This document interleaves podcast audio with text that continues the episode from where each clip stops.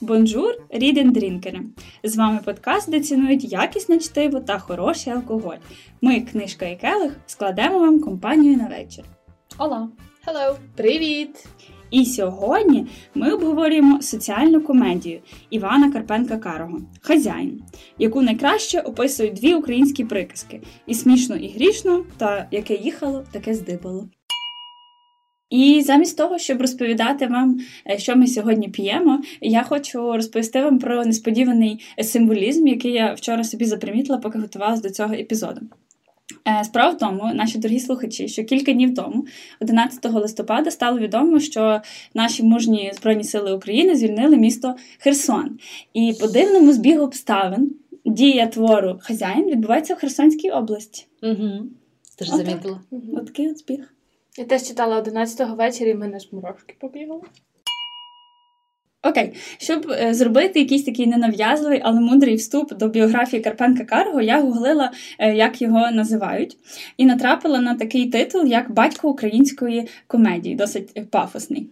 І от е, скільки я не слухала там інтерв'ю різних наших стендаперів, вони ніколи не згадують українських таких основоположників гумору. Завжди кажуть там або Луїсі Керрі, або якогось Джиммі Кара. Тому. Оксана, розкажи нам е, трішки про того Івана Тобілевича і просвіти всіх наших слухачів, стендаперів і стендаперок, чому е, на нього треба рівнятися. Це дуже нестандартно, бо я не думаю, що я дуже знаю про Карпенка Карова як про комедіанта. Я би не сказала, що він драматург, але прям чи комедія це все, чи це Мгм. трагедія. Це, це питання відкрите. Але давайте почнемо спочатку. 29 вересня 1845 року в селі Арсенівка, увага, Херсонської губернії, в родині Карпа Тобілевича народився син Іван. Це так класно. Я просто е, е, ці, ну, ці новини з Херсону, і я така думаю, можливо, наступного якогось автора ми візьмемо з Херсонщини, там, з Херсону. І я е, там, здається, декілька я собі навіть десь записала, типу, хто. Вони мені мало відомі, але я подумала, там хтось був з розстріляного відродження якраз. Я думаю, можу запропонувати вам, але ніби в нас вже є план на наступний місяць. І я така думаю, ладно, і тут така Херсонська губернія. О, круто. Це доля. Та, це доля. Ми не могли про це знати, коли ми вибирали ту книжку. Або могли, або могли. Може, на свої якісь там підхвати ЗСУ. Так, так що Херсон завжди був українським і буде українським. Що б там не писали на тих клятих банерах. Добре, давайте про трошечки про дитинство і сім'ю. Е, батько Івана був зубожілим шляхтичем, працював панським приказчиком, а мати була кріпачкою, але вона була е, з давнього козацького роду. І потім чоловік її викупив у панів. Але в той час е, дівчина, мати Івана, вона відвідувала вистави разом з господарями, ніби знала багато пісень, монологів і передавала це захоплення театральним мистецтвом своїм дітям. Що е, справді дуже цікавий випадок, бо всі четверо з дітей всі е, були задіяні в театрі. Тобто, це Іван Карпенко Карий, вони типу. Називають їх плеядою цих корифеїв українського сучасного театру. Е, Микола Садовський, його дружина була Марія Зенковецька, всім е, відома, особливо львів'янам. І Панас, то який потім вибрав собі Саксаганський, е, такий, типу, як це? Псевдонім? Псевдонім, так. І Марія Садовська Барілотті. Ну, Барілотті це вона, здається, вийшла заміж. Так от, і це вони всі заснували якби, і брали участь у цьому українському професійному е, театрі першому. І це все було в період заборони української культури.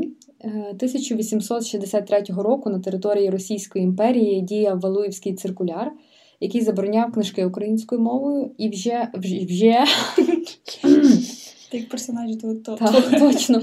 І вже в тисячу. Я, до речі, маю причину, чому вони так розмовляли. Справді. І в 1876-му виданий Емський е, акт. Е, Кажуть, що формально він виданий через те, що планували перекласти українською мовою Біблію. Але ніби вона казала, що української мови не існує, це все якісь там наріччя, і типу, навіщо взагалі там видавати Біблію? Якби на святе. А, можна цікавий факт? Не про Карпенка Карого, але я сьогодні зранку була в шоці, якщо чесно. От ми звикли е, читати про те, як притискалась українська мова, але я ніколи не знала, що українська мова теж притискає інші мови. Зокрема, сьогодні зранку мені стало дуже цікаво, що саме комедійного в хазяїні. І я загуглила комедія це. І мені попала перша перша, перша відповідь це Вікіпедія, але якось дуже дивною мовою. Це була українська мова, але не українська мова. І точно не білоруська, написана кирилицею. Я, коротше, зайшла туди, почала гуглити, і я знайшла, що це русинська мова. І русинська мова це мова, якою спілкуються в нас на Закарпатті, частина Сербії, частина Хорватії. Е, і коротше, тут е, в цьому регіоні е, їх офіційно відносять, називають діалектом української мови. Хоча сама ця етнічна спільнота, ці русини, які нею говорять, вони кажуть, що вони українцями не є. І для мене було так дивно. Так дивно побачити, що насправді є ще мови нами пригноблені. Я я просто, якщо чесно, була в шоці. Я ще досі е, переварюю цю інформацію. А чому така, що вона пригноблена? Ну, того, того, що це е, русинська мова, але її ніде не визнано на офіційному рівні. В них немає цього свого ісо коду, там які там ще є кодування для мов. Їх офіційно відносять як Пише, що є. Що? ISO Ну, Має ну, власний код серії міжнародних стандартів. Значить, все крім ісо коду в них є. Ну вони ну типу не, не визнана мова як ця. А пише в Україні вона не має офіційного статусу. Натомість у Словаччині, Польщі та Румунії вона визнана регіональною або мовою національної меншини. Це напевно. Те ти маєш на увазі, що ти кажеш? От, ІСО немає. Це на сторінці саме русинською мовою. У мене є. Про русинську мову. Якою мовою? Це русинська, Це русинська мова. мова? Читай. Е, є виходослав'янська бесіда, котров говорять русини Середньої Європи, до котрої язикознателі тримають, що він є окремий язик, і зато має власний код. Інші язикознателі його беруть як діалект українського язика. Вікіпедії. Ну, так. Може, вони просто не оновлюють ці. Вони не знають, що в них є. Але... Все, вибачте, я перебила, ти говорила про Волинські циркуляри. Так, власне, дуже дивно, що я пам'ятаю е, зі школи. Це якраз Емський указ і Волинський циркуляр. Чомусь, напевно, найбільше, ніж всі інші теми. Можливо... Того ж назва. Вона дуже в'їдалася, бо ти її завчав. Ну, я Мені просто, собі Може, так. в 10 класі я вже якась була трошки мала якусь позицію, чи я чомусь вже я не знаю. Можливо, ну, і зараз перес... про це багато говорять, тобто воно на слуху. Ну, зараз так, але просто ще тоді я зі школи чомусь пам'ятаю, що ми якраз було оце наратив, що от був такі укази, і так все пригноблювалось, але все одно писали, все одно намагались. Але що мені мене здивувало, що був присутній діалог, тому що е, в 1880-му Кропивницький добився послаблення якраз цього указу для театру. Можна було цитувати народну. Тобто українську мову, як типу, ну як персонаж, якби розмовляє своєю мовою. І таким чином було це віконечко для п'єс. І тому е, в п'єсах Карпенка Карого ці українська така трошки дивна. Там хтось намагається говорити російською. Типу, ну якби він говорить українською, але ставляє російські словечка, типу, тим самим намагаючись ніби піднятись до тих таких вищих цих. І так, от було цікаво, що був цей діалог. Та? Вони там писали листи, просили, давайте послабте, або там на Західній Україні це все друкувалось. Тобто... Може, це з того часу українська мова вважається мовою села, типу, виключно. І насправді їм можливо, на руку було це віконечко, знаєш, показувати, е, типу, шляхтичів, умовно, тільки російськомовним, але зато народна мова, селяни, звичайно, говоріть українською. Здається, що цей наратив зберігався дуже довго. Насправді, е, в своєму інтерв'ю е, на призмі пофігізма Ірина Форіон казала, що саме завдяки Карпенко Карму і його сім'ї в нас зародила сучасна українська мова як така. Ну, ми пам'ятаємо про Котляревського, але про те, що вона поширилась. Тому що тут на Галичині був діалект, а саме вони з Кропивниччини принесли оцю таку е, типу літературну українську мову. І я не зовсім тоді була зрозуміла, що значить завдяки їм. А тепер я розумію, бо я не знала, що п'єси це були таким типу лупхол, який дозволяв обходити всі ці закони. І це насправді дуже цікаво. Ну що ж, повернемося до е, молодого Тобілевича, і він вже з 14 років працював е, писарчуком на, в різних канцеляріях. Потім він е, працював в суді і водночас грав в аматорському гуртку в Бобринці. Театр так захоплював його, що він міг ходити там 65 кілометрів пішки, щоб відвідати виставу. І я навіть почула, що вже при смерті він досі міг цитувати е, з Отелу, здається, ці монологи англійською мовою, яку він не знав.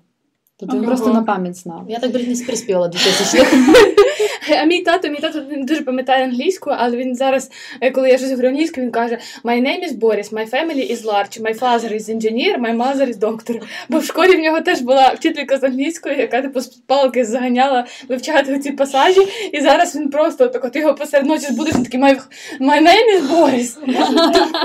Це плюс-мінус те саме. Саме історія. що Боріс. Так, і паралельно в день він. е, Хто там? В день він канцелярист, працює в суді такий, а ввечері театрал. Бетмен. Бетмен українського театру. Е, Так, і в 1870 році Іван одружився з юною Надією Тарковською. Е, Вона була досить такого багатого роду, і за кошти, які дістались в посах, він збудував цілу садибу, з нього виріс хутір, і там е, в нього є двоє дітей, яких він назвав теж в честь е, героя е, Шевченка. Тобто вони всі в сім'ї любили Шевченка. Там, здається, Назар і Ганна чи якось так. І так, це, це дуже було цікаво, що ніби вони от всі прям Шевченко любить такі були.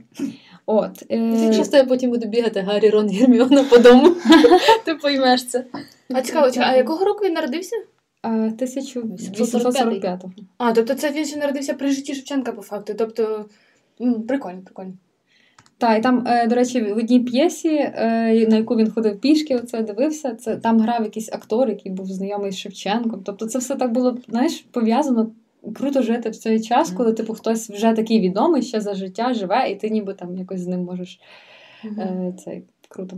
Цікаво, хто, е, хто буде цією відомою людиною, там, не знаю, за сотню років, коли на наш час? час обертатимуться правнуки, такі, боже, як повезло моїй бабусі, що вона жила в один час з. Хто це буде? Стерненко? Я пам'ятаю, що я колись моїй мамі сказала, що мама, ти розумієш, що ти жила з Пікасо типу, в один той самий час. Типу, мама, мама така, що? Хто таке Пікасо? Пікасо? Знаєш, клуб у Львові, який закрили. Я мені чомусь здавалося, знаєш, що вони мали знати одне одного особисто, розумієш? Пересікатись на раунд Лацвіцький. Це, це як тоді, коли до мене дійшло, що моя мама ходила, народилась тоді, коли ще жива була найменша сестра Лесі України. Я кажу, мама, ти знала, що Ізидора Косач і ти в один час були на землі? І вона така, хто така Ізидора Косач?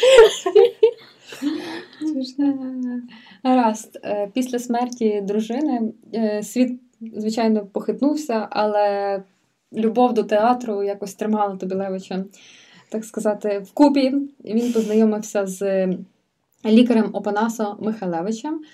І разом вони поринули в цю таку е, громадську діяльність. Іван став одним із засновників, засновників Українофільського товариства з поширення ремесел і грамотності, а також ремісничо-грамотної школи, де е, безкоштовно навчалися діти незаможних селян, і також швидко долучився до розповсюдження забороненої е, царатом літератури. Мужик. І потім почав писати сам.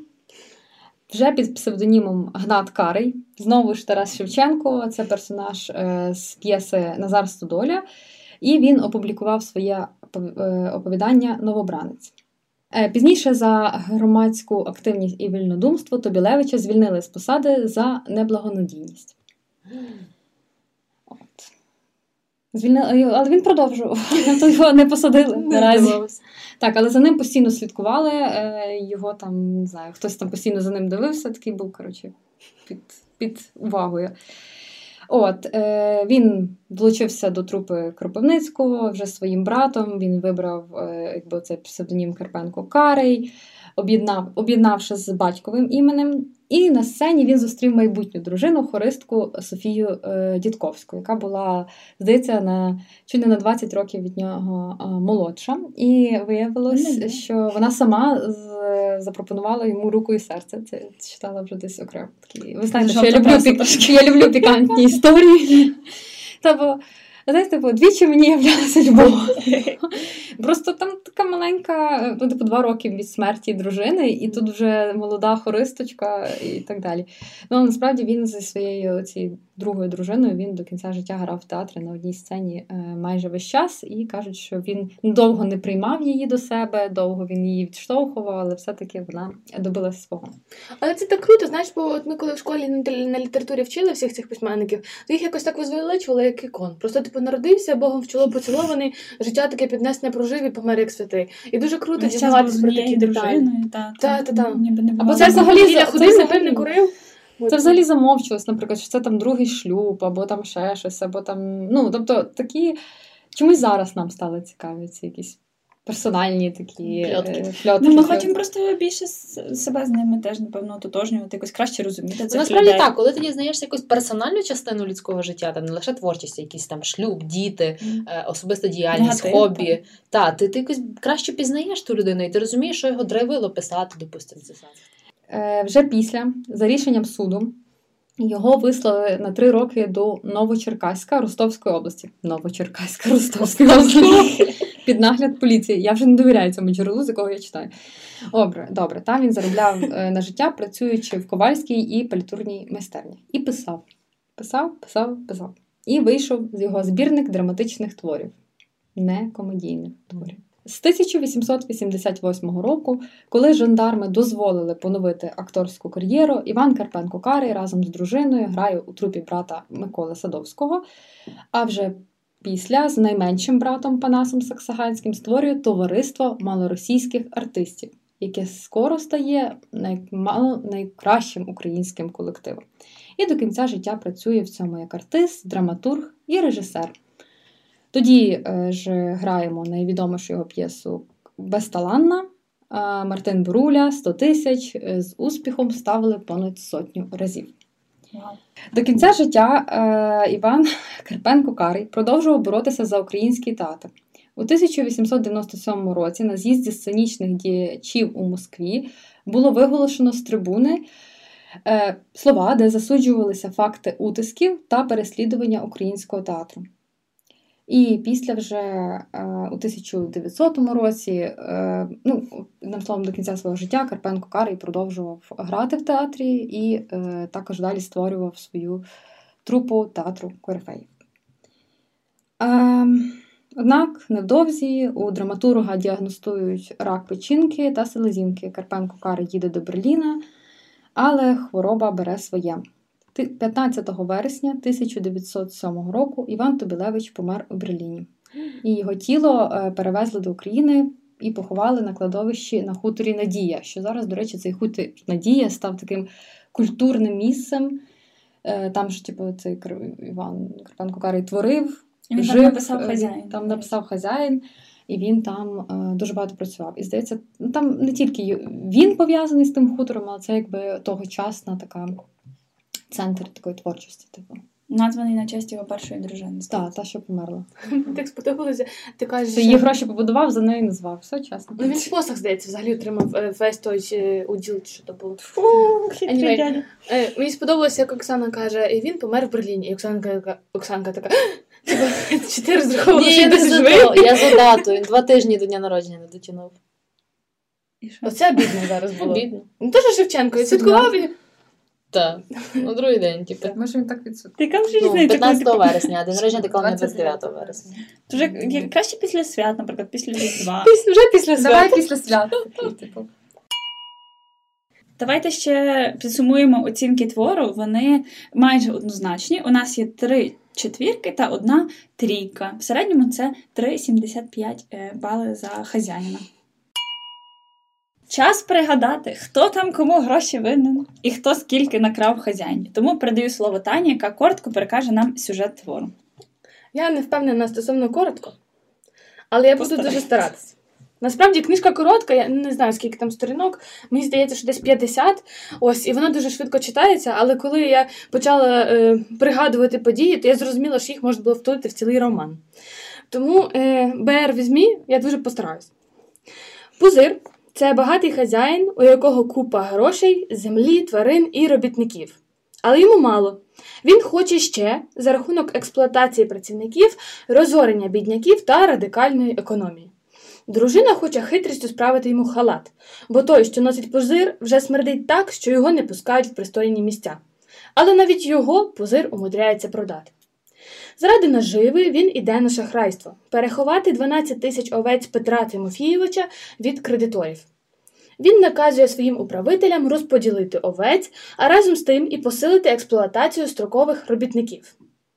Стати інвестором цукрового заводу чи пожертвувати на пам'ятник Котляревському позир відмовляється. Позир отримує ордена Станіслава і думає одружити дочку Соню за місцевого багатого дурня Чоботенка. Соня випадково зустрічає робітників і бачить, якими кирпичами замість хліба їх годують. Вона просить батька, щоб покращити, їх їжу, і позир погоджується, хоч і не без всяких але. До Соні приїжджає Калинович, вчитель гімназії і її наречений інтелігент, за якого пузир Соню віддати не згоден. Тим часом помічники пузиря домовляються, що будуть красти де зможуть, а спихатимуть все на підлеглих. Так і звільнили працівника Зозулю за злочини, яких він не робив. Зозуля повісився, хазяйське колесо роздавило. Тим часом виявляється, що Петра Тимофійовича зловили кредитори, і позир розуміє, що пахне смаженим. Він дізнається про голод на Херсонщині і відправляє управителів туди скупляти овець за безцінь. Позир підвертає ногу, коли женеться за гусьми, бо вони скубали одну з 20 тисяч його копиць. Соня хоче послати за лікарем, але позир говорить, що краще за фельдшером, бо так дешевше. Лікар таки приходить і радить операцію, бо якщо прорве нарив біля нирок, то буде зараження крові. Позиря то не цікавить, він думає лише про дешеві вівці і про те, як відмазатися від кредиторів. Зрештою, кредитори таки приносять йому повістку в суд. Але, цитую, Терентій Гаврилович одібрав повістку від смерті і скоро дасть показання перед Богом. П'єса кінчається тим, що пузир лопнув. Терентій пузир помирає від розриву нирки. Е, Я б хотіла почати, напевно, з головного персонажа, з пузиря. Е, Які у вас враження від нього? Е, Наскільки, на вашу думку, він взагалі ефективно займався своїми справами, планував процеси і підбирав для себе товариство і підлеглих? Я, до речі, я от можу сказати, здавалось би, людина має негативні риси. Тобто, оце от, як це українською гарно сказати, жлобство. Е, Жадібність. жадібність. Скупість. Скупість, жа... Так, от, от це все. Побільше. Жага до, до мати ще більше, тобто оцей голод до наживи. Е, Стяжання. здавалось- От я теж ще не, не знала цього Ну, слова. стягати багатство для того, щоб його стягати. Стяжання. Ага, окей. Вот. І здавалось би, ну, типу, позитивного в нього нічого дуже нема. Але от він чогось не викликав в мене якусь неприязнь, насправді, під час читання. Чи він був так якось описаний, чи так поданий. Е, бо я читала, типу, ну, ну окей, ну мужик хоче більше, ну хоче та й хоче. Ну, типу, але якось не було такого яркого негативу. Я скажу, що в мене теж негативу 100% не було. Ну тобто мені трошки було навіть за нього ну, якби соромно або шкода його, тому що його обманювали зі всіх сторін.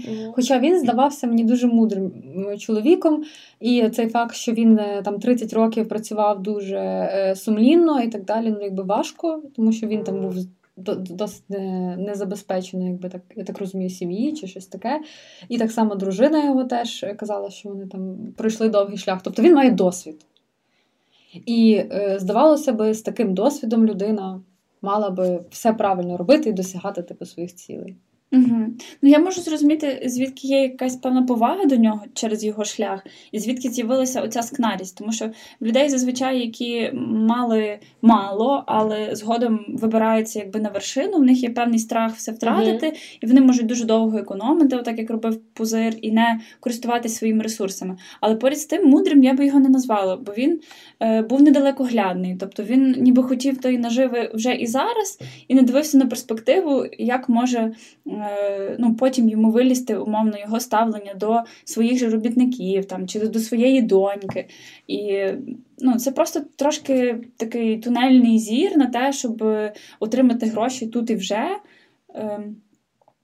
Ти знаєш, як мені здається, що він використовував ці такі методи старої закалки. Воно працювало тих 30 років, його методи працювали. І він е, навіть мені дуже сподобалось, коли він казав, та вже старий я став. Послухав свою дочку, і там та я старий. Якось раніше я бачив, раніше в мене був якийсь кут зору такий, типу, ширший, я розумів, я міг за всім встигнути там, якби е, впильнувати.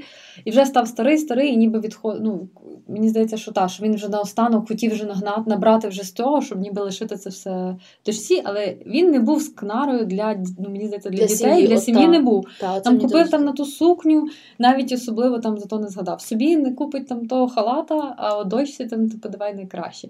Це Ну так, він не був негативним персонажем. Бо я хочу тільки додати, я згодна з, твоїм враженням. Ось тільки воно наприкінці в мене дещо доповнилось. Мене вразило, коли от він сидить вже там при смерті, е, дивиться в те вікно і каже, що е, одна овечка з останніх біленька з курдючком має поранений хвостик, друга чорненький лоб шкандибає на праву задню ніжку. Нехай Карпо обдивиться, щоб часом не загинули. Шкода худоби. І я розумію, що в нього. І ти дочити до кінця. Шкода худоби і втрата буде, чи якось так. Е, Ну, та, та окей, але Ну, ж. Це вириваєш з контексту. Типу, Дивись, Він він, не каже, не каже е, одна скотина, е, дивися, хвіст зараз відпаде. Вона він гарно про- каже, одна овечка, Там, Послідня, там, там, там взагалі шкода худібки. худібки. Мгм. Та. Тобто, я розумію, що в нього їх 20 тисяч, ну типу він навіть, напевно, всіх в лице не бачив, мовно кажучи, за весь час, але він все одно стоїть і він, і він це е, ну, помічає. Мені сталося, що типу, присутній якийсь такий ліричний елемент. У мене своя версія цього. Мені здається, в нього була маніакальна нав'язлива ідея. Е, оце от е, за гроші розбагатіти і нічого не втратити. І він беріг кожну копійку і рахував кожну копійку. Тобто кожна овечка це для нього був якийсь інкам, і він дуже боявся його втратити. Мені здається, це було ну. Я не знаю, чи так треба глибоко аналізувати персонажа книжки, але це було психологічне трохи відхилення, де в нього була нав'язлива ідея. Ну, та безперечно, з того, що казала Іра, про те, що він спочатку був дуже низько, а потім, коли піднявся, йому було страшно втратити. Тут, ну, безперечно, просто е, е, ну, я про те, що і як він це каже. І з того, як він це каже, ми бачимо, що все-таки присутній якийсь елемент такого людського доброго. Не факт, це може бути ще той момент, е, що йому грало роль, що про нього інші люди думають. Тобто, то, той самий пам'ятник Котляревському, який він каже, що він не хоче, цей на нього піддавив і каже, як вам що, не, не, не, не дасте грошей, не пожертвуєте, для вас це не важливо, це такий цей. І він тоді, типу, ну та-та, добре, добре, я перешлю, перешлю. Тобто йому було важливо, що про нього думають. Він ж розуміє, що він теж живе в суспільстві, а не сам. Він не переслав. Не переслав в І, так. плюс ти не враховуєш, що це були в різні моменти твору, тому що пам'ятник Котляревському це було ну, там, умовно на початку, коли він ще був повністю при силі, коли він не почував е, е, якби небезпеки свого становища з цим з цією всією е, е, шахрайською схемою. А наприкінці книжки в нього його вже була пропасниця, його вже от-от мали забрати в суд. Тобто тут трошки інший в нього був емоційний фон, на якому він говорив. Так, Е, але ти думаєш, що він типу вже був здався і готувався вмерти і не хотів нічого? Е, Бо Він мені не, так не він не готувався е, вмерти, але я впевнена, що хоча б на фізичному рівні в нього сил було менше, і слабина все-таки проступала. І оце, що він сказав про овець, це е, так як ніби снік-пік в його реальну душу. Того, що коли він був е, здоровий і коли в нього все було схвачено, то йому не було сили, не було часу там сильно показувати свій душевний стан. А коли він вже не міг встати, то він все-таки ця якась натура проявлялася. Я не знаю, мені здається, ні, взагалі. Я взагалі. теж того не відчула. Мені здалося, що він до останнього думав про те, як е, ну, побільше на- нажитися. побільше. Так, тому що він був вже фактично там на смертному одрі, але все одно хотів їхати обирати тих овечок, бо поки вони за безцінь, і треба переживав за ту тюрму. терміново. за Та, та, та. Тобто це, це було просто м, така певна. Урок теж, як ти до останнього будеш триматися тої нав'язливої думки, і навіть коли ти умовно можеш писати заповіт, чи там прощатися з дружиною, яка взагалі не фігурує там практично в кінці, чи з донькою, він е, все одно думає про тих сраних овечок. Мгм. Ну я не знаю. Я ще е, читала, що прообразом пузиря стали українські підприємці Терещенки, Харитоненки, ці цукрові е, магнати. Але я насправді для себе в хазяїні побачила типового українського хазяїна. Не обов'язково супербагатого, а просто людину, яка дбала про господарку. Бо знаю дуже багато історій, де люди ну, е, помирали в праці, бо за тим, що треба копати картоплю чи сіяти буряк, не було часу піти до лікаря. І мені здається, що це ну, типу, частково е, такий, типу. Е, Боже, хочу сказати. Частково якби наше українське прокляття, да? що люди настільки трудолюбиві, що вони в тому втрачають себе.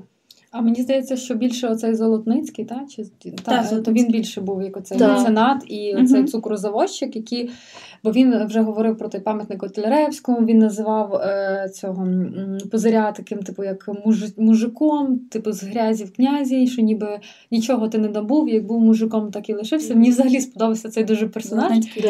Він такий був прямолінійний, але він мав на позиря якби владу. Та? Тобто він, ну, вони ж були як не конкуренти, але вони були приблизно в одному становищі по кількості цих. Але от оцей е, Золотницький він більше говорив про те, що треба знизитись до людей, треба подумати про їхні умови. був, Так, тобто. Золотницький це більше якраз от ці меценати, магнати, про Підприємець. ми е, говорили, та, що вони, вони ж спочатку будували ці всі цукрові заводи, ці всі борошна і так далі, а потім вони почали там скуповувати е, цю мистецтво, вони типу, почали якби, думати більше в ту сторону і стали всякими меценатами. Тому мені здається, що це на противагу. Я, я теж я в. Пузиря не побачила абсолютно ніякої цієї доброї жилки. Навіть ті самі, коли він е, робочі ці приходять і їм жаліються на те, як їх годують. І він, типу, коли до нього донька вже приходить, каже, що дивись, як його, як що, що з ними робиться. Він, типу, та, та, та, давайте. І він тоді до цього феногена свого помічника каже: давайте годуємо до, до вересня, треба краще, щоб вони не повтікали, а з вересня назад на то саме. Ну, типу, Або коли він де е, тут дає доброта? вказівку викупити землю в селян, типу, щоб вони були винні і йшли працювати за будь-яку Ну, типу, там е, такі заробітну плату. Ну, тобто, це взагалі черство, жорстоко і жодної якоїсь тої сентиментальності в нього не побачила. От на противагу тому Золотницькому, який ніби він, по-перше, підприємницький, але поряд з тим в нього правильні цінності, і він правильно використовує своє багатство на перспективу, будує заводи. Бере участь в якихось культурних подіях і ще й витрачає час на того позиря, щоб його на правильний шлях поставити. Ну, Мені здається, що це е, не через те, що він був прикрий як людина, а радше через те, що йому бракувало мудрості. Бо мені склалося враження, що Золотницький він сам приймав рішення, а за позоря приймали рішення оцей феноген, оцей Маюфес. Вони ним трохи ну, е, смикали, як за шнурочки. І якби навколо нього було оточення трохи ліпших людей, то можливо і він би приймав якісь добріші рішення. А так це Ну, я думаю, це сило продуктовною жадібністю цією. Тобто, от, безперечно, да, але страх ну, типу, втратити будь-яку копійку. Він міг піти тим шляхом, що пішов Золотницький, і теж думати на перспективу, як каже Оксана. Але просто коли у нього не було людини, яка могла його наштовхнути в ту сторону, а самому йому розуму бракувало трохи.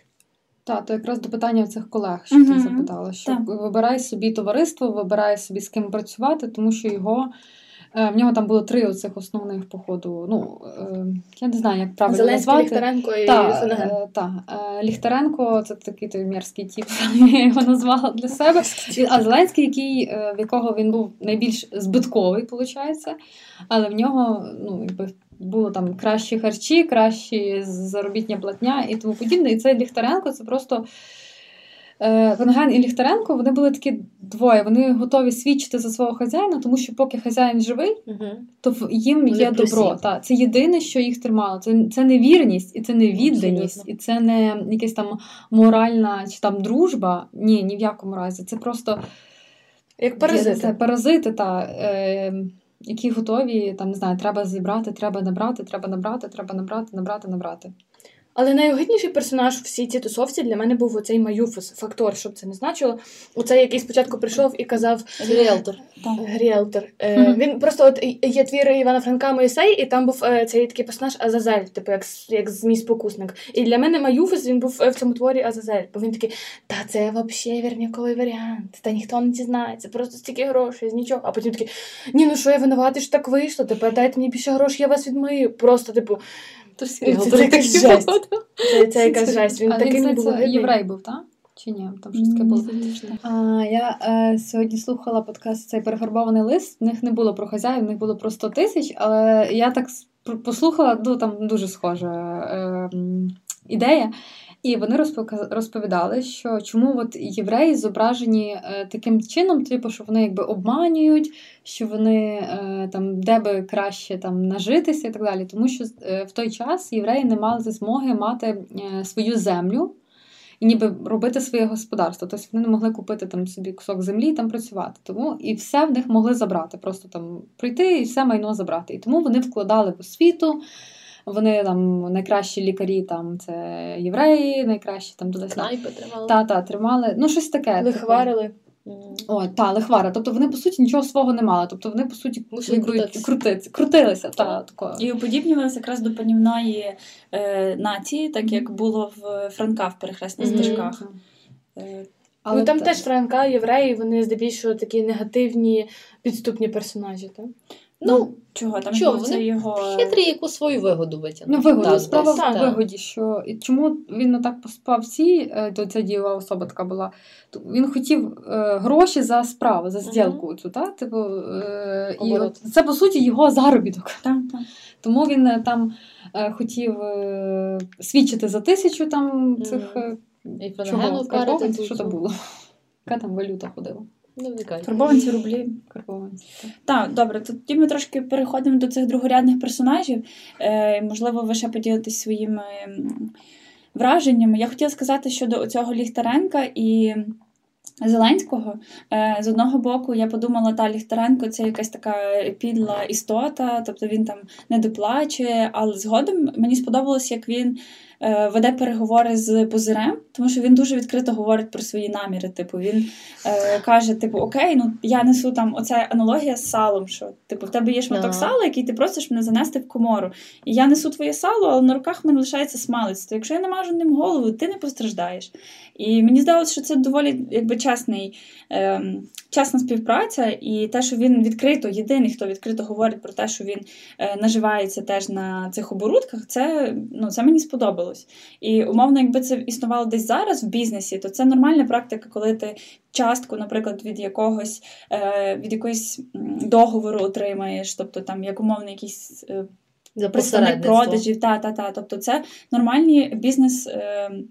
Домовленості, а напевно позир на той час розраховував, що всі його е, працівники будуть працювати там з- на чесному слові і ніяк не будуть отримувати винагород за свої ж зусилля. Ну, Тобто, коли ти стараєшся, коли там купив, Ні, продав, ну вони передав, технічно вони ж мали зарплату. мали. Типу, а то, що ти собі пробуєш як то злівачити. Ні, ні, там було, він теж казав, то ти в мене теж заробиш. Тобто, що ти зробиш це, і ти теж заробиш. Тобто, там, ну тобто він мені здається, що позир не був вже зовсім таким скнарою. Типу, але то, що Ліхтаренко щиро це казав, зараз це би називалося якась частка бізнесу або Мгм. типу якісь дивіденти. Але тоді він це типу розказував, так а що я маю. Називається аккаунт-менеджер. Типу. Та, ну скажи, ну типу продав і отримав частинку за це, хоч має зарплату. Мені здалося, е, що він е, в плані бізнесу просто мудріший за цього Зеленського. Тобто Зеленський він не. Е... Це не мудріше, це хитріше, я би сказала. Е, Зеленський взагалі не думав про те, що можна намастити собі Так, голову тим от. жиром, який лишився на руках. Він пішов його змив, бо він не Просто прямий, чесний чоловік. Е, так. Е, Добре, ще, ще такі важливі два персонажі другорядні це Соня і Калинович. Е, Вони дуже виділяються з загальної маси, бо вони не крадуть і е, не заробляють на вівцях. Е, Яка була їх роль в творі? Е, Що ви про це думаєте? Ну, я насправді це не моя думка, але я її читала е, про те, що е, в цьому творі е, Карпенко Карий засуджує потворну дійсність капіталістичного суспільства, а також нерозсудливість головного героя і подібних на нього людей. А образ Соні Килиновича він використовує для того, щоб прославити прогресивність і освіченість. Тому тут вони радше як противага до цих е, мужиків, які не мають морального компасу і перспектив по факту. А Соня і Калинович це майбутнє.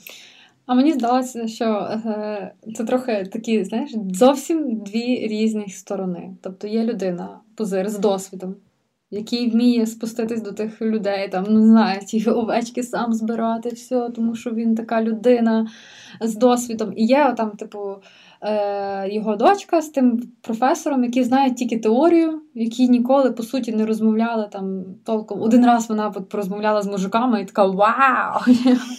П'ять років мені про це говорили, і я тільки що ми там людей е, голодом моримо, і зараз я це відчула сама. Скільки мені всього що треба вчити, вона сама це каже. Ну, типу, скільки Да, мені але всього вона що це. хотіла, хотіла отримати. Вона казала, що вона отримує в спадок якби всі його Ну, статки, і що вона хотіла вчитися, типу Мгм. їздити по територіях, дивитися. Так, так, але от без того, якби без тої практики, без того, якби кидання її в реальну ситуацію, її теорія, яку вона там вивчила десь, ну нічого не варта. Ну, але це можемо, так. можемо зважати, зважати на те, що вона ще дуже молода, тому що вона ще не одружена, а в той час е, одружувалась е, у 16-18, тобто вона ще навіть підліток зовсім. Ні, та я знаю. Тому- Я просто кажу, що десь за ними майбутнє, але я думаю, що це майбутнє вже дуже далеко. Ні, це ж той самий принцип. Ти виходиш з інституту, інституту в тебе нема всіх знань. Ти можеш з ПТУ вийти з знаннями чіткими, які тобі поможуть. А з інституту ти виходиш, тобі треба все вчити з нуля. Ти знаєш теорію, красивості, філософію і так Там далі. Намі співати. От. Класно. Тобто Але тобі треба вивчати це ремесло. Мені ще здалось на секундочку, що можливо це любовна лінія задля любовної лінії. Ну тобто, коли люди приходять в театр, є така когорта людей, а я, які вважають основною лінією любов. Якщо там любовної лінії не буде, то нащо я туди йшов? Тому можливо це прийом Карпенка Карого як драматурга для залучення ширшої таргет одінс. А я думала, що не додали це, що, ну, що він додав це е, того, що ну, більшість творів мали якусь цю лінію, де батько вирішує, як доньці вийти заміж, а вона вибирає іншого. Але Оце от як, така е, класика. мені це сподобалося в плані, як Золотницький про це говорить. Коли вони обговорюють одруження, він ж приїжджає як сват. До речі, там потім це відкривається теж така пікантна подробиць, що він, типу, що це його батько, але ну, позашлюбний. Так ні, Чекай, чий- що це батько? неправда. Ну, син. Оцей Чеботаренко, цей Ні, ні. Ні, Кіч Калинович Золотницького? син. Це я пропустила. Там, там, Там було було цей про питає, чи ж ти за нього так впрягаєшся? Що він він що твій син? І цей щось там, типу, та давай Типу, не буде. Незаконно, якось незаконно рождений. Так. Якось Так. позашлюбний, типу, та. А той такий ні. Але потім виявилося ще зовсім зовсім в кінці, що якось брат того е, його майбутнього зятя, він якийсь там. А, Калиновича так. прокурор. Прокурор, та, що там, типу, що не такий собі простий е, хлопець. Ну, Насправді, що треба знати юридичну тепер частину, щоб вести бізнес. Та? Бо ну, типу, тут для позиря була ще одна наука, та? що ти.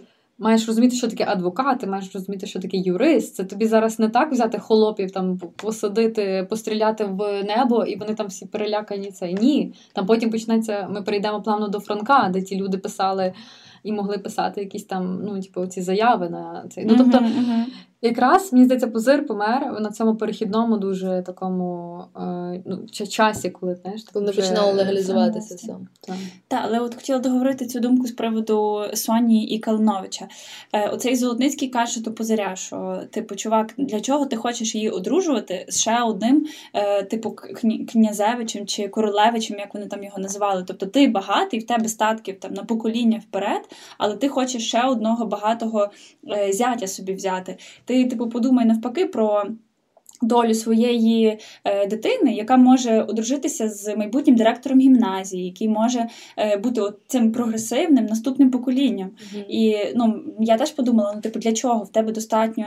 Ти нажився вже наперед. Ну, Тобто для чого цей шлюб за розрахунком, якщо ти не бідний? От в Мартині Бурулі, чи е, мені здається, в одному з творів Карпенка Карго там вони були бідні, і вони хотіли Мгм. з багатими одружити. Це make sense. А отут, типу, це просто нажива заради наживи. Черговий раз. Але знаєш, мені здається, що е, Золотницький, коли він радить йому видати дочку за Калиновича, а не за цього Чоботенка багатого, це вигідно і навіть з точки зору бізнесу. Тому що подумати, якщо треба змерджити два таких великих багатства Пузиря і Чоботенка, втримати їх буде Unreal. І це полюбе будуть величезні втрати. І якщо вони втратять до розміру одного багатства, то це буде непогано. А якщо вона одружиться з Калиновичем і вони будуть розвивати оце одне багатство, тоді реально більше шансів, що вони е, з того будуть мати більше. Мгм. Не, не обов'язково. Дуже багато є прикладів, де просто змерджаться величезні компанії, вони стають ще більшим. І вони стають монополістами. Питання, хто, хто стоїть на чолі. Якщо на чолі погано стоїть іншим, але їм це добре. Якщо на чолі стоїть якийсь дурак, який про бізнес тільки чув, бо йому батько сказав, що в тебе буде бізнес. Ну, І якась збирався ще вмирати. Він ще планував гой-гой. Ну я про цього Ні, чого я думаю, чи- чим він керувався позир чого? Того, що тоді як інтелігенція чи там освіченість не сприймала як якась от чеснота, не знати яка. Тобто, ну класно, тобі там скажуть, як він там казав, ваша світлость чи як, і все. А от бабки тебе є, все, значить, ти все це маєш. І тоді от такими от е, ідеалами і жили. Тобто, хто має гроші, той щось з собою вартує. Того, відповідно, позир і хотів і дивився тільки в сторону тих, хто має гроші.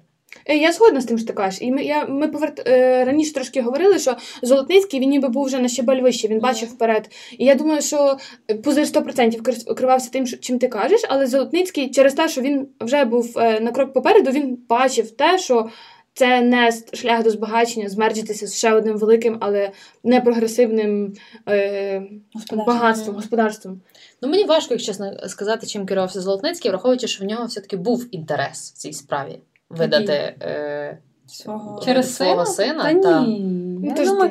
Та він навіть до Чому того, ні? ще до того, він нам просто приходить і цьому базарю просто такий, знаєш, чіп, який толкає. Просто Ні, такий, це знаєш, да, але він вже знав за цього сина. І він так знав, я- що Соня Я з ним думаю, вже... що це неправда. Він Чому здається, він просто прикалувався. Він приходив до нього прикол тягнути. Ну, Так, дивитися, який він. Просто такий, коротше. Так, який він, типу, був вже опять цей позив. Ще недавно на, на цей, а хочеш такий орден, а хочеш А то. приходить додому до жінки каже, ти не представляєш, що сьогодні було. Що сьогодні він мені Ну, сказав. він реально їздив туди, знаєш, такий Просто пофанитись. пофанитись. Е, Добре, тоді давайте трішки поговоримо про е, моменти в творі, які, можливо, найбільше вас насмішили. Тут можна про гумор проговорити в творі. І також моменти, які, можливо, змусили задуматись. Мене насмішив, ну не те, що момент. Я як е, філолог за освітою, мені дуже подобаються якісь мовні ці нюанси. І мене мені дуже сподобалось, коли Соня порівняла, що е, це їхній хліб як кирпич. Я така, а, і не можна вкусити, бо він як кирпич. Я така, ну, типа цегла. А знизу зноска. Причому від, Мгм. від Карпенка Карого, бо вона була написана авторським стилем, що кирпич це так на Херсонщині називали тверді сушені кізяки, якими розпалювали піч. І я просто така. Так, мені так сподобалось це слово, я тепер буду казати на кирпич. Ну, я не йду туди, бо там кирпич. На руснято. Руснято кирпичі. Кирпичі, які кирпичів. оздоблюють, ну, по- як це, оздоблюють наш. Так. Що є правда? Тут країна гній. От чого їх гноєм називають, а я думала. Бо вони кирпичі. А ще дуже, дуже коментно мені було оця розв'язка з халатом. Ну просто ну, настільки все. Мені халат найбільше запам'ятався зі школи. Я не знаю. А ти читала це в школі? Я сто процентів це читала, ну я не знаю де. Ну скоріше всього в школі. Я все пам'ятала. Все. Я все пам'ятала до кінця і розв'язку, і як він брає, і все. Але халат це був просто, просто ну, бомба цього. Просто така, знаєте, родзинка цього твору. Я не знаю, ці буряки вишиті, ці овечки це просто вау. Мгм. Знаєте, клас. Вони ще думають, то модно, то не модно, то будуть сміятися, то не будуть сміятися. Та, ну і вона хотіла ніби йому зробити такий подарунок вагомий. В результаті він продав його зразу ж в перший день і ще хвалився тим, що пройшло дві години, а я збагатився типу рівно на 50%. А той ще добив всю ситуацію тим, що він сказав, я пожертвую то на пам'ять. Ти каже 100 рублів, я хотів там типу 5 скинути. Ні, я скину 100. Ну це просто було. Це було Це геніально. Це, це, я не знаю. Це було геніально. Мені, типу, це, якщо про гумор, це, це було найсмішніше, що було. Мені шкода, що потім не було сцени, де е, як ти Марія Іванівна реагу де почує про це і її реакції, бо я дуже хотіла би її побачити. Там не там мало взагалі було уваги Марії Іванівні, мені здається. Е, давайте тоді про моменти, які, можливо, вас змусили задуматися, чи були якісь. е, Для, мен- для мене найтаким. Певно, моментом, який мене більше затригерив, було там, де Золотницький сказав, що отже ж чоловік, в нього 20 тисяч різних снопів, а він женеться за куркою, яка скубе один сніп, і по факту це його і вбиває.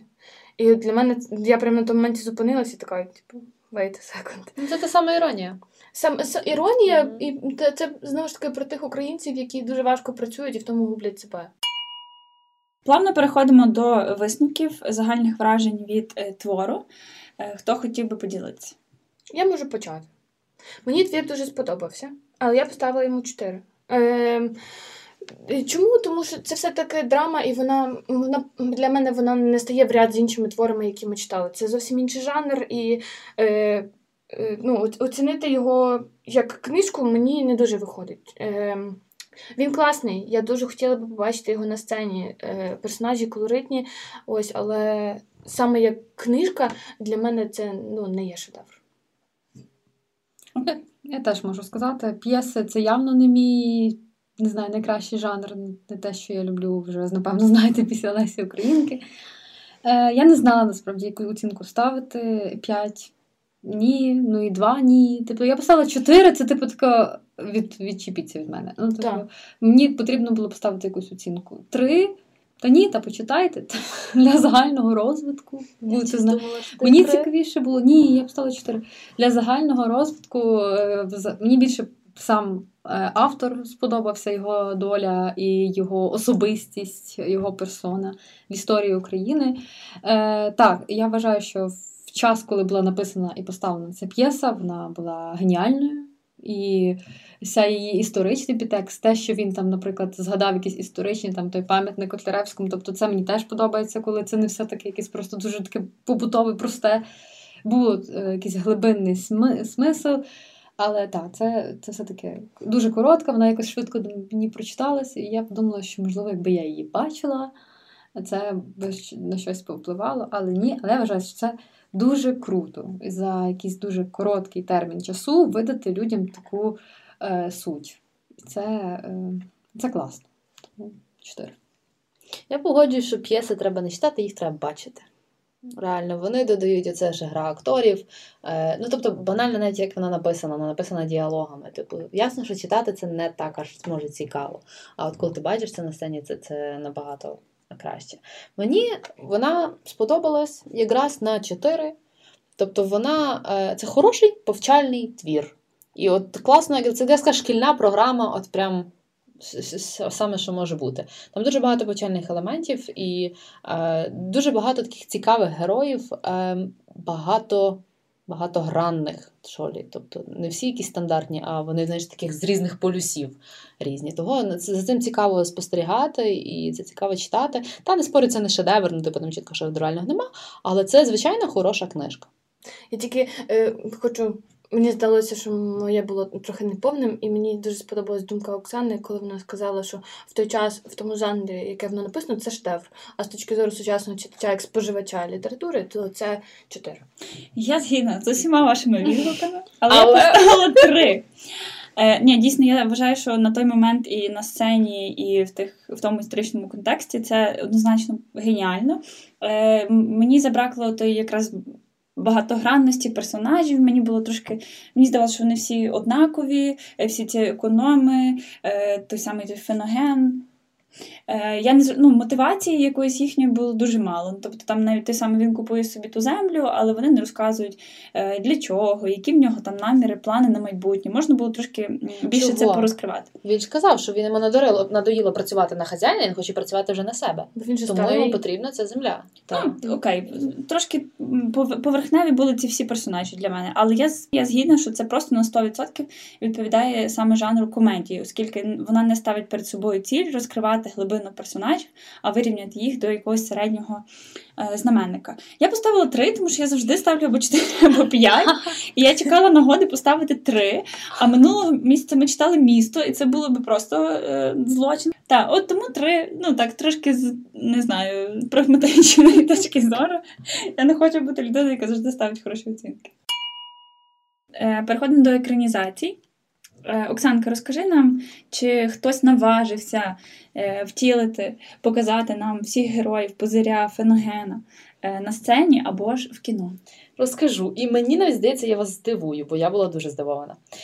Отож, почнемо з прем'єри комедії. Коли Карпенко Кара її написав, прем'єра її відбулася 10 січня 1901 року в Києві. І що цікаво, що Карпенко Карий сам зіграв Пузиря, а його два брати, Саксаганський і Садовський, яких сьогодні вже згадували, зіграли якраз цього Феногена і Лі... Лі... Лі... ні, Ліхтаренка. Ліхтаренка. От. Ну і ще з ними грав цей Кропивницький, теж якого сьогодні вже згадували. Ого, кумівство, просто всі. Так. Ну, велика сім'я, розумієш? Є брати, треба щось з ними робити. Давайте всі на Завжди знаєш, створюєш театр і завжди маєш в ньому роботу. Корифеї українського театру. Щодо екранізацій, їх спроби тільки дві. Е, Перша це в 1979 році. Е, Юрій Некрасов, режисер, зняв чорно-білий фільм, який, по суті, являє собою виставу Львівського академічного українського драматичного театру Заньковецької. Тобто це не, не фільм, а Це запис фільм. вистави? Це фільм. Але подається це як вистава. Тобто, всередині він знятий як фільм, але я не знаю, чому це називають виставою. Це фільм повноцінний. Чорнобілий, ще з таким оцим от шумом на фоні. Він такий, ну такий, колоритненький. Ну, ми нікого там не знаємо. Просто актори, напевно, Джінковецької. Так, та, та, та. Але на маю на увазі, чому вона називається виставою, я не знаю. Ну, це фільм. Актори такі, ми не знімаємося в кіно, ми театрали. Окей. Ну і що саме цікаве, це серіал 2022 року. Що? Серйозно. Так, від 1 плюс 1.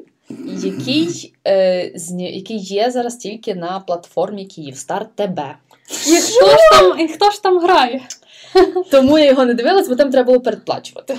Коротше, є чотири серії по 45 хвилин.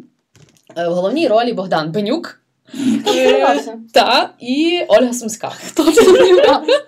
Грають Пузиря і його дружину. А це типу сучасний час. Сучасний час, так. Е, Він е, Богдан Бенюк грає ну, позиря, в якій теперішній мільйонер їздить на Лексусі і так далі. А, е, а донька в нього приїжджає з Гарварду і йому розказує, як йому треба жити, бо вона там понаучувалася, як робити бізнес і так далі. І це її Калинович, теж це професор з Гарварду. Ну, коротше, тобто осучаснено. Чорношкірий.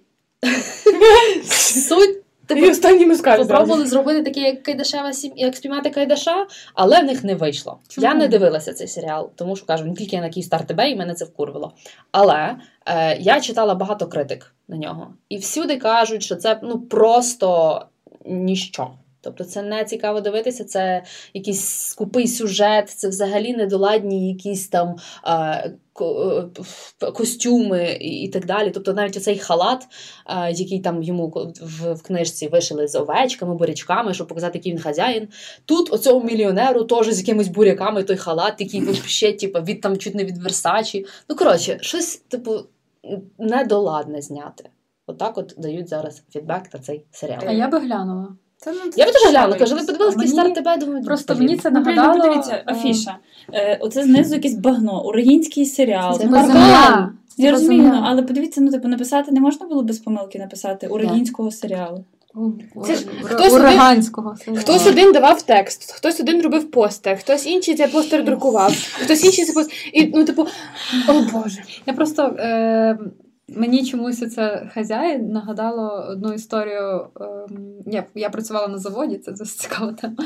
І там був власник того заводу, і він реально був такий хазяїн. Він мав декілька різних бізнесів. Йому було 70 плюс років, можливо, навіть під 80, але він такий, що був живчик. Він в кінці свого життя зацікавився е, всяким е, біохакінгом. Коротше, він куча всяких вітамінів. Він робив зарядку, він їздив на лижі. І в нього було типу дві дочки, теж одна в Франції. Типу, всі вони вчились десь за кордоном, і вони приїхали і взялися за той завод. І це реально можна було Боже. серіал робити. Бідний дядько. Бідна я, яка якраз була на цій турбулентності, там де ця з Франції знає, що можна працювати дві години в день, і вона типу раз реально дві години в день відповідала на дзвінки там чи на емейли. І вони там, і, то- і той, типу, відійшов, це моїм дочкам буде цей завод. Ну, бо він якби з ними там лишився без застрілити. Але він був весь час, тому що як почалася якась жопа, то він типу, постійно приходив, такий, типу, рішала, знаєш. Такий цей, це була дуже цікава історія. І реально про це можна було зняти серіал. Типу, які там нововведення е, дуже таких освічених дівчат. Е, Ще можна з акторів там впізнати е, Кайдаша з фільму Спіймати Кайдаша. Що він там грає? Що, не знаю, що він там грає. Кого він там грає? Не знаю, але знаю, що він там є. І Роман Іваниця це теж такий український актор гумористичного жанру. Окей, дякую. Подивимося або ні. Якщо хтось подивиться, напишіть нам, будь ласка, ваш відгук, нам цікаво. Як вам цей український серіал? На цьому ми закінчуємо. Е, І час оголосити книгу грудня. І ми будемо читати Камінний хрест. Е, Це епічно психологічна новела письменника Василя Стефаника, яка написана 1900 року. Головною ідеєю твору є єдність селянина з рідною землею. Оповідання присвячене прощанню селян-іммігрантів з рідним краєм перед виїздом до Канади на межі 19 і 20 століть. Стефаник розкриває гнітючі переживання іммігранта в момент його розриву з рідним селом і тим клаптиком землі, в обробіток якого він уклав усі свої сили і все своє життя. Отже, у нас залишився останній випуск сезону, і ми вас запрошуємо читати разом з нами. Ділитись своїми враженнями в наших соцмережах, е, допомагати підтримувати нас на Патреоні, лайкати нас, шерити. Слава Україні і слава ЗСУ!